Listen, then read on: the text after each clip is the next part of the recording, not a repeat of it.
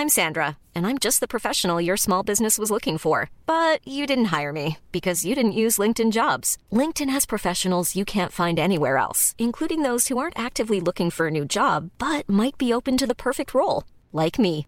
In a given month, over 70% of LinkedIn users don't visit other leading job sites. So if you're not looking on LinkedIn, you'll miss out on great candidates like Sandra. Start hiring professionals like a professional. Post your free job on linkedin.com/people today.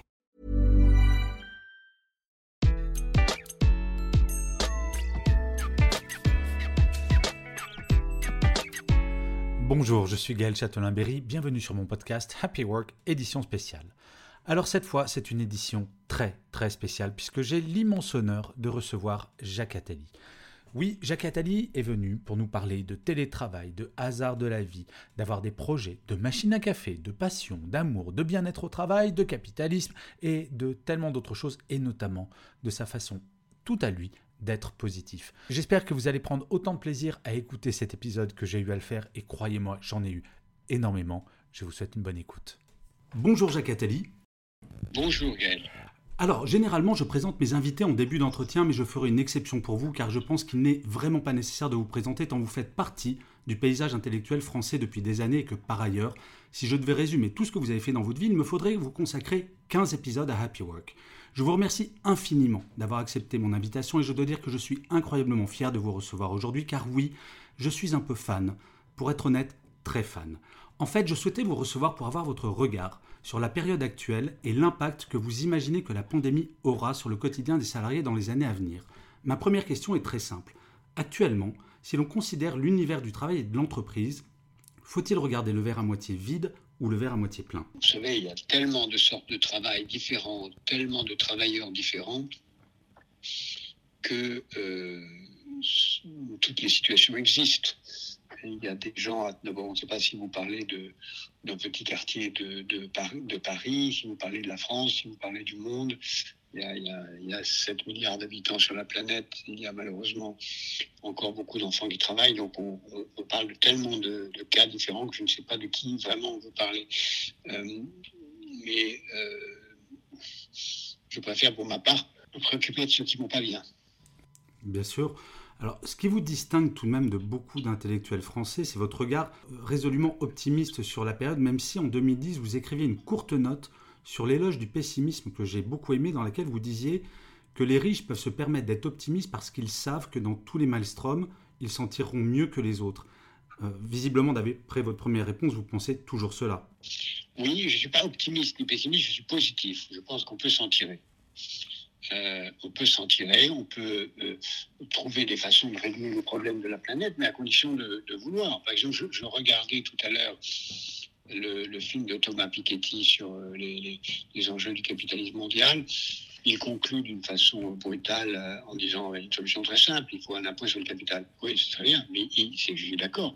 Mais il oublie de dire qu'un impôt sur le capital n'a de sens que s'il est mondial parce que sinon, si vous faites un impôt sur le capital sérieux, pas, pas comme ceux qu'on fait en France qui sont symboliques, euh, euh, qui soit purement national, ben, le capital va fuir.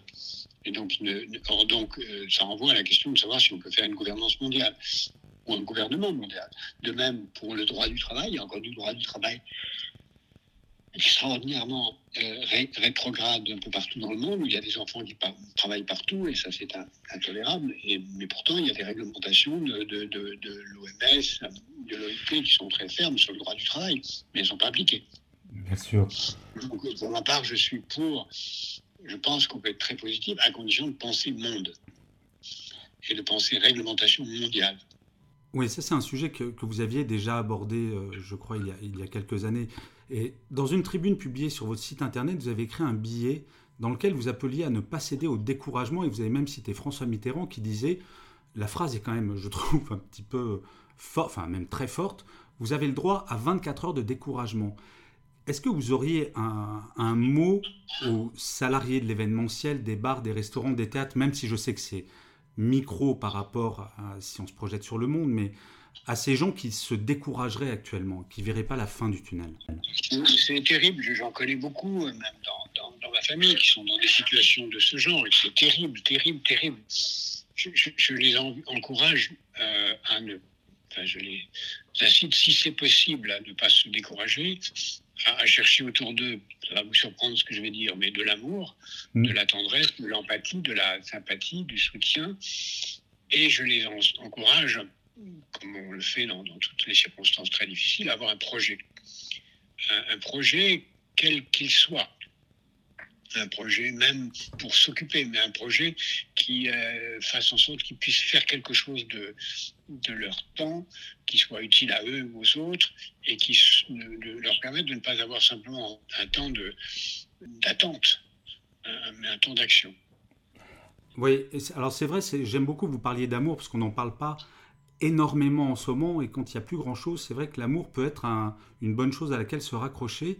Alors j'ai pas mal potassé pour préparer cette, cette, interview et en 2007, vous aviez dirigé l'écriture d'un livre, L'avenir du travail, dans lequel vous émettiez un certain nombre d'hypothèses sur celui-ci. Euh, alors désolé de vous interroger sur un livre que vous avez écrit il y a 14 ans, donc j'imagine que vous ne vous souvenez plus de tout ce que vous avez écrit dans le détail, mais... Et un livre collectif. Oui, tout à fait. C'est pour ça que j'ai bien apprécié de diriger l'écriture du livre est-ce que 14 ans plus tard et une pandémie plus tard, votre regard à vous, Jacques Attali, sur le monde du travail a changé? Je ne me souviens pas ce qu'on avait vraiment écrit dans ce livre, mais je pense qu'on avait écrit beaucoup de choses sur le travail nomade, sur euh, l'évolution euh, du travail euh, désarticulé. Tout, ça reste vrai. D'accord. Alors, on va revenir un tout petit peu à la période actuelle. Qu'est-ce que vous diriez aux personnes qui disent, et j'en entends, et j'imagine que vous entendez, qui vous disent en, soufflant et regardant en l'air Oh là là, vivement le retour au monde d'avant ben, le retour au monde d'avant, c'est le retour d'un monde où euh, on allait droit dans le mur euh, parce qu'on ne se préparait pas à la pandémie. On allait droit dans le mur parce qu'on laissait tout faire pour aggraver la situation climatique. On allait droit dans le mur avec l'aggravation des inégalités. On allait droit dans le mur avec la prolétarisation et la paupérisation d'une grande partie des classes moyennes un peu partout à travers le monde, en tout cas du monde occidental. Euh, non, il ne faut pas retourner vers ça. Il faut au contraire tenir compte de ce qui s'est passé pour en tirer des leçons et agir. Même si je connais la nature humaine, moi-même, étant vacciné, j'ai recommencé à voyager. Je hmm. m'attendais, en, reprenant l'avion, un, an avant, après avoir pris mon dernier avion, à ce que, euh, à me sentir euh, avec un choc, quelque chose de nouveau, quelque chose vraiment de, différent. Bah, pas du tout. C'est comme si j'avais pris l'avion euh, la semaine suivante, la semaine précédente. Donc, ça veut dire quoi? Ça veut dire que nous sommes tous en situation de nous habituer extrêmement vite au retour du même. Et donc, on aura en effet envie de, faire la même chose qu'avant, de se laver de, tout, de, choses euh, dont on est privé. Alors, il y a des choses dont on est privé, les naturelles qu'on espère retrouver, c'est-à-dire les autres, les restaurants, les théâtres, les concerts, les cinémas, tout ça.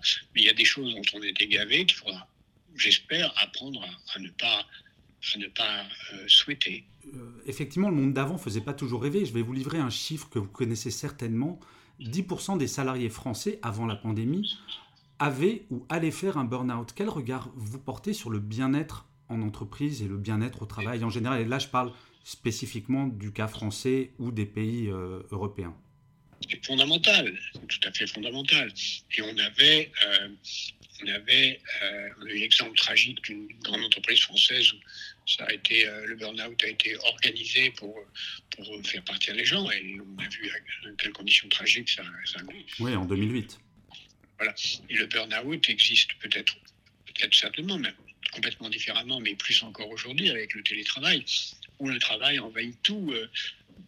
Moi-même, j'astreins mes collaborateurs autant que je peux, mais c'est pas facile, y compris pour moi d'ailleurs, à ne pas écrire de mail après 18 heures, à, à, ne pas écrire de mail pendant le week-end, à ne pas organiser une réunion à des heures impossibles, mais c'est très difficile parce que les, habitudes se prennent de le faire et le, temps de travail est devenu, euh, avec le télétravail, et je pense qu'on le disait d'ailleurs dans notre livre il y a 14 ans, que le temps de travail se, euh, envahit tout maintenant beaucoup plus qu'avant. D'ailleurs, à la sortie du premier confinement, vous avez déclaré que le télétravail était un piège extrêmement dangereux. C'est quand même une phrase qui est très forte. Vous pensez vraiment que le télétravail, alors le télétravail à 100%, je vous l'accorde, mais une part de télétravail, est-ce que ça peut pas être ben, C'est toujours pareil, le télétravail à temps partiel, c'est très bien. toutes choses à pousser à l'extrême ne sont pas bien. Donc le télétravail, c'est bien, mais le télétravail, si, les, si on se limite à ça, on ne peut plus euh, voir le sourire des gens, on ne peut plus j'ai toujours dit que le point le plus important, le lieu le plus important d'une entreprise, c'était la machine à café.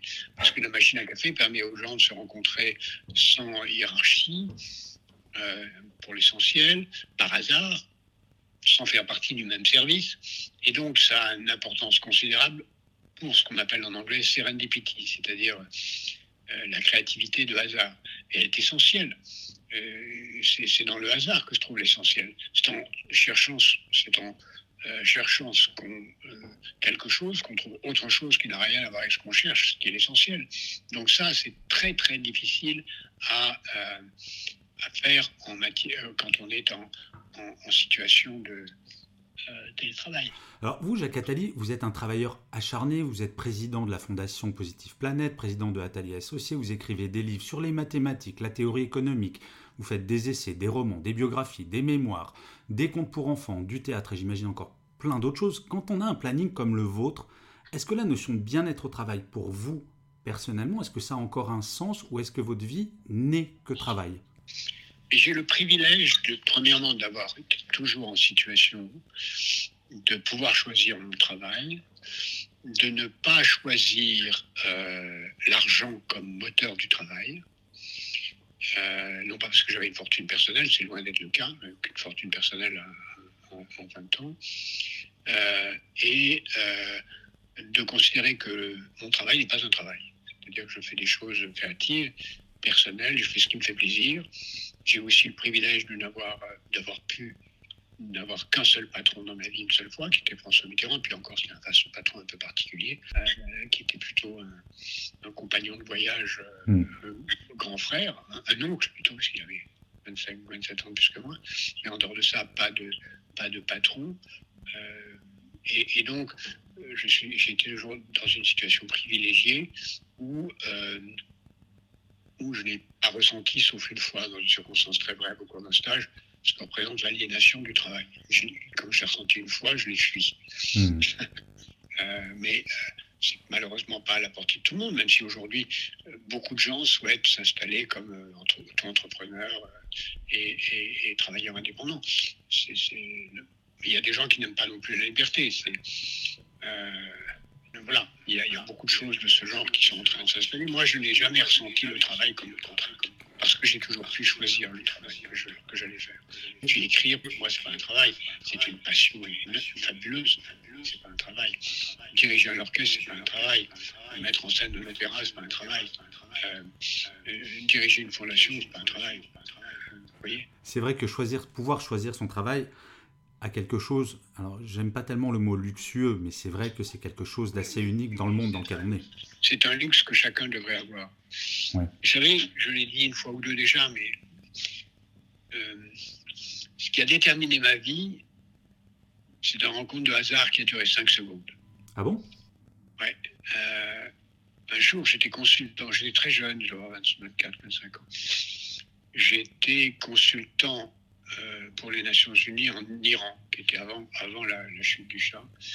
Et euh, j'étais consultant pour la réforme de l'enseignement supérieur. Et je suis entré un jour dans mon hôtel, qui, a dû certainement, qui a dû être certainement modifié, qui s'appelait le Franklin Roosevelt. Et j'ai vu, j'ai vu en entrant dans l'hôtel, un enfant qui devait avoir 7-8 ans, peut-être 10 ans, qui mendiait il était très touchant, mais j'ai vu en même temps qu'il était en train de faire ses devoirs. Il était, euh, et, j'ai trouvé que cet enfant disait exactement tout de ce que, que je voulais faire de ma vie. On va dire faire en sorte qu'il n'y ait plus d'enfants qui viennent mendier pour faire ses devoirs. je ne dis pas que j'ai réussi, va dire. Mais ça a été, euh, et c'est resté, et ça s'est installé là, pour moi comme le guide de ma vie. Extraordinaire comme, comme anecdote.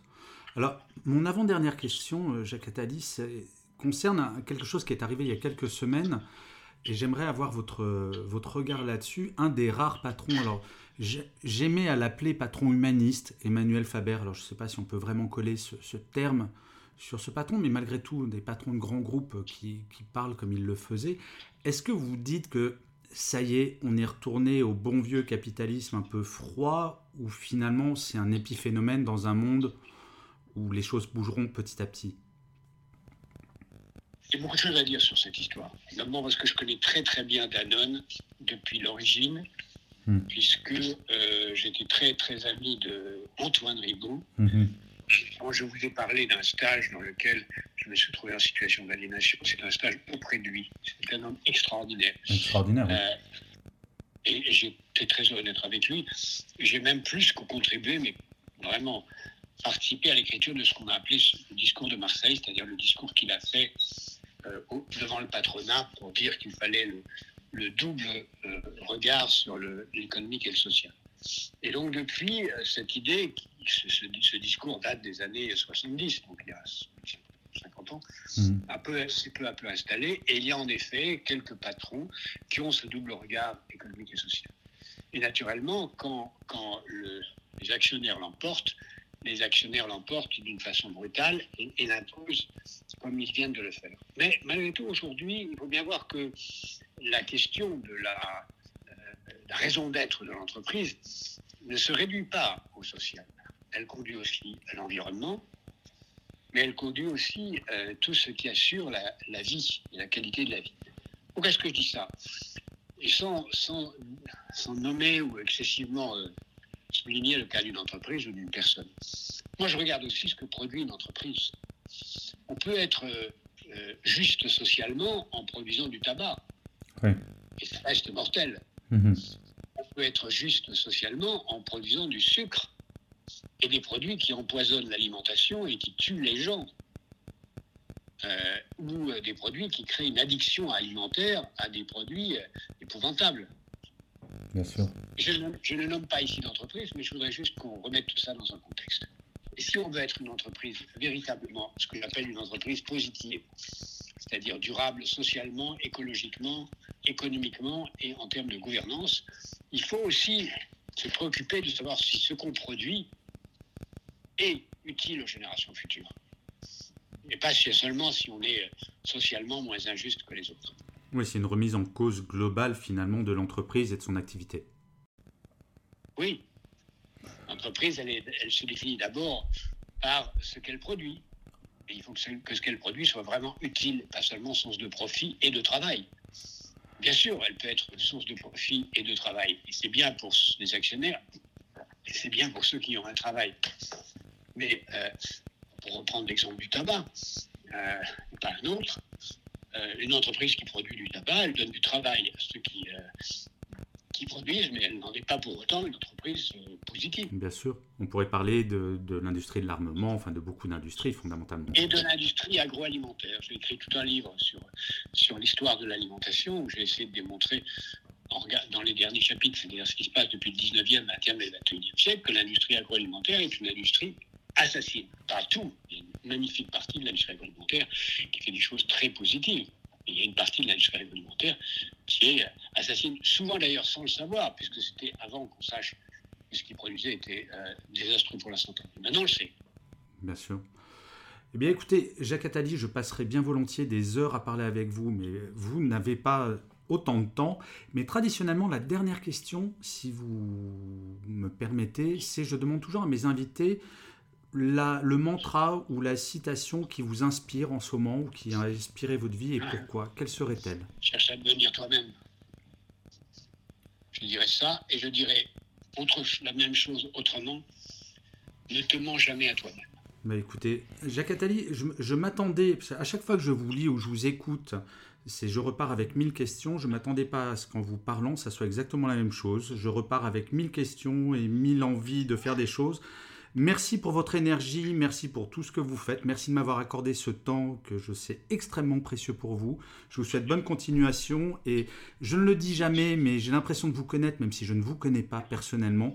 Continuez ce que vous faites, il y a plein de gens qui admirent ce que vous faites et vous inspirez beaucoup de monde, donc merci beaucoup Jacques Attali. Merci monsieur, merci, ça me donne le courage de continuer. Merci infiniment.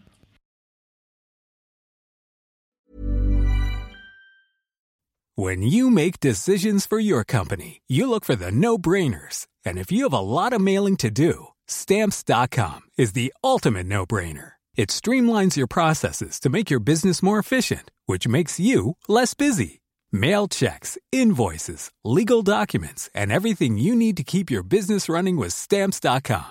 Seamlessly connect with every major marketplace and shopping cart. Schedule package pickups and see your cheapest and fastest shipping options from different carriers. With rates up to 89% off USPS and UPS rates. And with the Stamps.com mobile app, you can take care of mailing and shipping wherever you are. Make the same no-brainer decision as over 1 million other businesses with Stamps.com. Sign up with Code PROGRAM for a four-week trial, plus free postage and a free digital scale. No long-term commitments or contracts. That's Stamps.com. Code PROGRAM.